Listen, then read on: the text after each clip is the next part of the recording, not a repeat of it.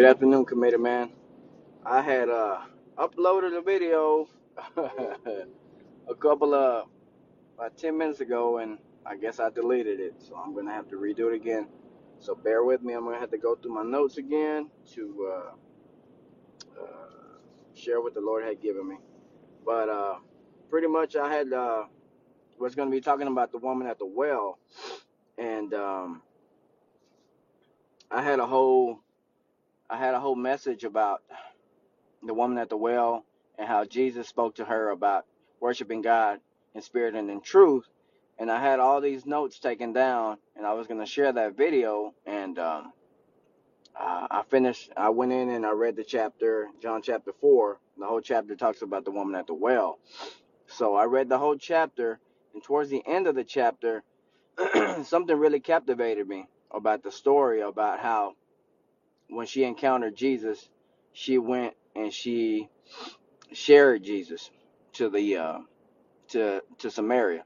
So that is the title of the message is um, find Jesus, share Jesus. So I'm gonna paraphrase of the uh, the story of the woman at the well. If you've never heard it, it's an awesome story. Uh, but I'm just gonna paraphrase it. It is uh, it is a Samaritan woman that uh, she was going out to uh, to go get water in the afternoon. But most of the time, women would go during the cool of the morning. They would have their uh, uh, women friends, and they all go get water in the morning. They they go to Jacob's well early in the morning. They didn't have running water, so they had to go get it from the well. So that would go together up to the mountain, go get the well, go to get the water from the well, and come back down.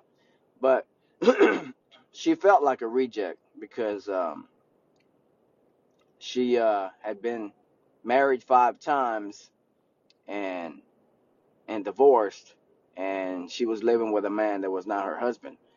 And uh, so she went, she encountered Jesus, and he told her he asked her for a drink, and she felt it kind of odd that he asked her for a drink, knowing that he was a Jew, and the Jews did not like Samaritans, and and especially in that culture in that time period women and men weren't really weren't really they wouldn't really speak to each other in public.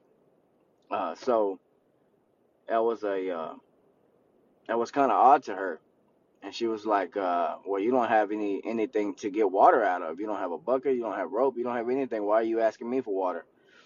And he and uh, he was like, "Well, I, can I have some water? Can I have a drink?" So uh, the story goes, he she asked him like, "Why are you asking me for water?" And he says, "Well, the, if if you knew who I was, you'd be asking me for water because the water that I have uh, is uh, everlasting living water." And she was like, "What is that?" She, uh, she was like, "Is that water better than the the water that's in this well, the Jacob's well that has been providing for us?" He was like, "It is." So, as I'm paraphrasing the story, he ends up telling her about her five husbands and that the guy that she's married with now is not her husband, right? And she is amazed by it because and she was like when he told her this, she was like, You must be a prophet. But he replies like, No, I'm the Messiah. And so she's astonished by it.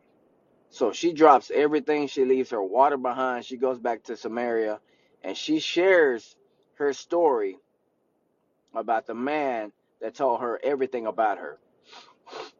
And that's the part of the story that I want to um, read to you about. In uh, John 4, uh, verse 39 through 42, it says, Many Samaritans from the village believed in Jesus because the woman had said, He told me everything I ever did.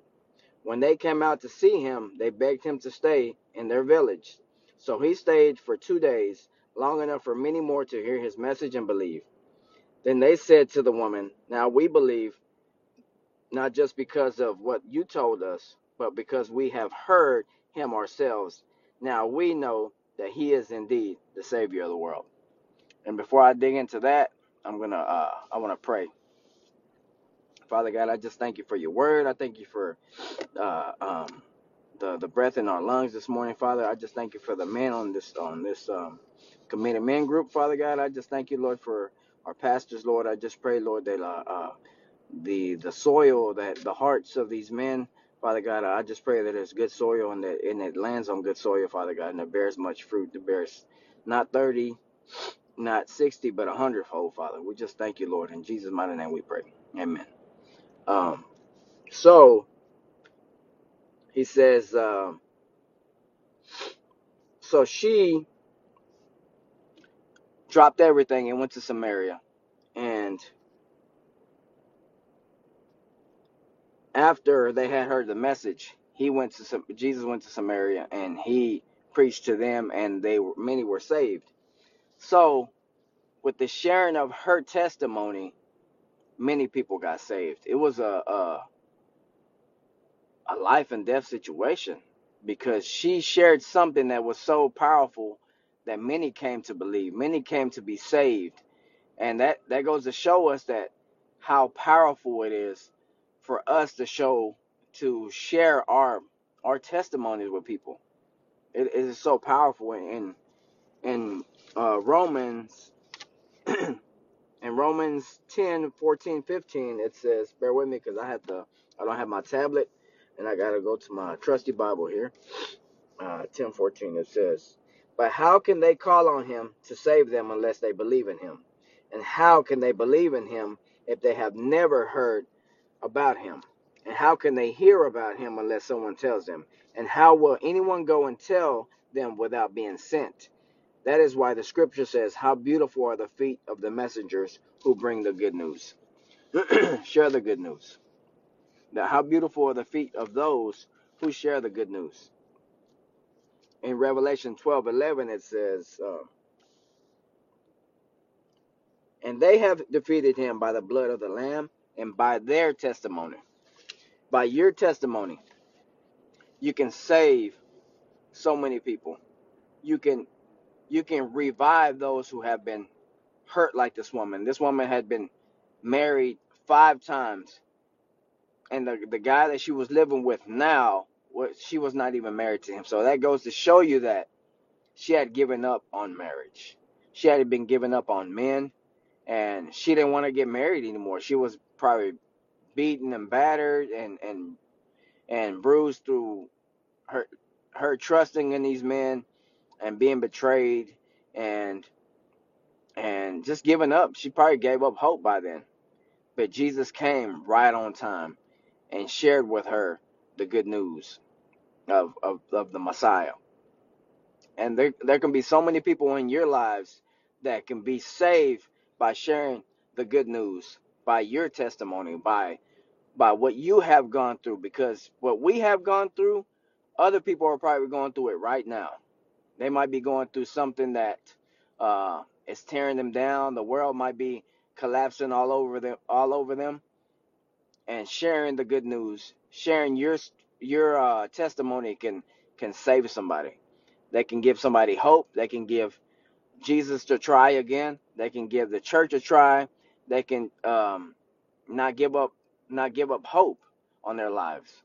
And I just pray that every single one of us that whenever we have an opportunity that to share the gospel, share the good news, share our testimonies, that we that we pounce on it, that we jump jump on it. If somebody asks us, like, man, what uh, the way that you live, the way that you are, like, uh, it's, it's something different about you, and that right there would be the opportunity to share Jesus. And I would just tell you guys, the title of this message is "When You Find Jesus, Share Jesus." Thank you guys. Logging off.